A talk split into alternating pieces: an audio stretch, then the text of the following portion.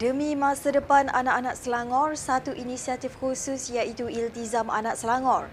Di bawah jenama Iltizam Selangor Penyayang dilaksanakan oleh Kerajaan Negeri melalui pemberian sejumlah RM500 kepada anak-anak yang baru lahir bermula tahun 2022 sebagai tabungan skim simpanan pendidikan nasional atau SSPN.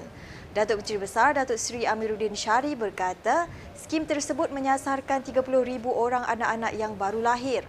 Setiap permohonan yang berjaya akan dibukakan akaun simpanan SSPN Prime dan akan menerima wang tabungan bernilai RM100 setahun untuk tempoh 5 tahun yang akan dikreditkan ke akaun bermula 2022. Wang tabungan di akaun simpanan SSPN Prime yang diberikan oleh kerajaan negeri hanya boleh dikeluarkan apabila umur anak telah mencapai umur 18 tahun dan ke atas. Sebelum ini, kita ada fund untuk anak-anak yang kita namakan Tabung Anak Warisan Selangor. Sekarang program itu namanya Iltizam Anak Selangor. Sekarang kerajaan negeri sediakan tabung. Dengan apa? SSPN ataupun dengan PTPTN-nya kemudian nanti. Dengan RM500 disumbang oleh kerajaan negeri, RM100 tiap-tiap tahun. Daripada setahun umur budak tu sampai budak tersebut berumur 5 tahun. Dengan RM500 ini nanti, kita harap family boleh tambah daripada masa ke semasa.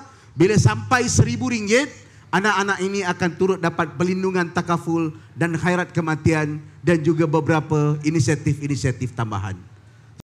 Dengan lulusnya pindaan perlembagaan Akta Lompat Parti, keyakinan rakyat terhadap proses pilihan raya serta demokrasi akan pulih daripada dicemari oleh katak-katak politik yang rakus merebut kuasa. Itu kata Esko Kerajaan Negeri Roziah Ismail. Katanya kejayaan tersebut adalah bukti kesungguhan Pakatan Harapan bagi mengembalikan demokrasi di Malaysia.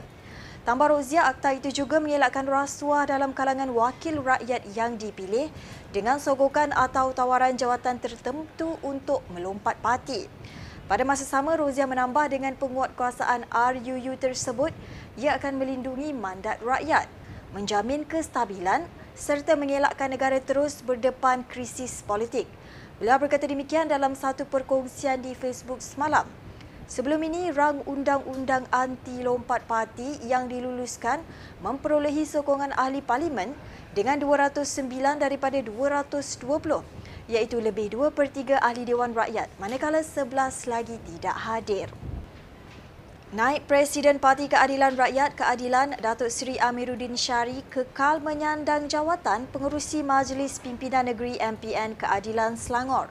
Menerusi kenyataan di Facebook Presidennya, Datuk Seri Anwar Ibrahim berkata, pelantikan itu dibuat selepas mendapat persetujuan daripada semua ketua cabang keadilan Selangor. Sementara itu, Ketua Cabang Keadilan Wilayah Persekutuan pula bersetuju melantik Timbalan Presiden Keadilan Rafizi Ramli sebagai pengerusi MPN Wilayah Persekutuan. Anwar yakin pelantikan tersebut dapat membantu parti itu bersiap sedia menghadapi pilihan raya umum ke-15 PRU15 tidak lama lagi. Sebuah kawasan seluas 50 ekar di Bukit Canggang, Kuala Langat bakal dijadikan Taman Agro Smart Selangor. Esko Pertanian Insinyur Izham Hashim berkata, taman itu merangkumi 30 ekar bagi pusat benih tanaman jagung makanan ayam dan jagung manis yang telah dilancarkan Duli Yang Maha Mulia Tengku Permaisuri Selangor baru-baru ini. Manakala lebihan 20 ekar dijadikan hub nasri. Katanya projek pembangunan tersebut dilaksanakan Perbadanan Kemajuan Pertanian Selangor PKPS yang akan terus mempromosi kawasan itu sebagai hub nasri terbaik di Selangor di samping meningkatkan prasarana fasiliti secara berperingkat.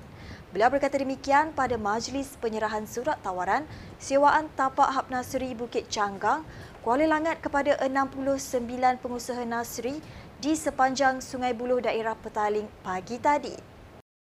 Peruntukan kita keluarkan tahun ini untuk memberi untuk prasarana. Tahun depan kita akan tambah lagi untuk memperbaiki lagi tempat itu bagi jadikan tempat itu sangat sesuai. Bukan sahaja untuk menjual beli produk-produk tuan-tuan tetapi juga sebagai tempat agro pelancongan. Kita akan sediakan prasarana lain macam tempat makan atau restoran yang sesuai taman-taman bunga di situ ah, dan juga tempat untuk lawatan bagi uh, pertanian moden yang kita akan bangunkan Kita akan buat itu berperingkat-peringkat dan saya harap kerjasama semua bagi menjayakan tempat ini. Dan moga-moga usaha kita ini akan membantu, terus membantu bagi menjadikan Selangor ini bukan sahaja sebuah negeri maju dalam perkilangan dan juga perkhidmatan, tetapi juga dalam pertanian moden uh, bagi uh, bagi negara kita. Itu harapan dan cita-cita kerajaan negeri di bawah plan transformasi agro Selangor ini. Kerajaan negeri melalui Yayasan Warisan Anak Selangor atau YAWAS dan Jabatan Anak Istimewa Selangor atau ANIS membangunkan prasekolah khas ANIS untuk murid yang berdepan masalah pembelajaran. Esko Pembangunan Wanita dan Keluarga Dr. Siti Mariah Mahmud menerusi kenyataan memaklumkan bahawa inisiatif tersebut dibuka untuk murid 5 dan 6 tahun yang menghidap autisma, sindrom Down, sindrom kurang daya tumpuan dan hyperaktif atau ADHD dan kanak-kanak lewat perkembangan atau GDD. Katanya, murid di sekolah berkenaan akan mengikuti kelas intervensi awal selama empat hari seminggu dalam tempoh masa empat jam setiap sesi.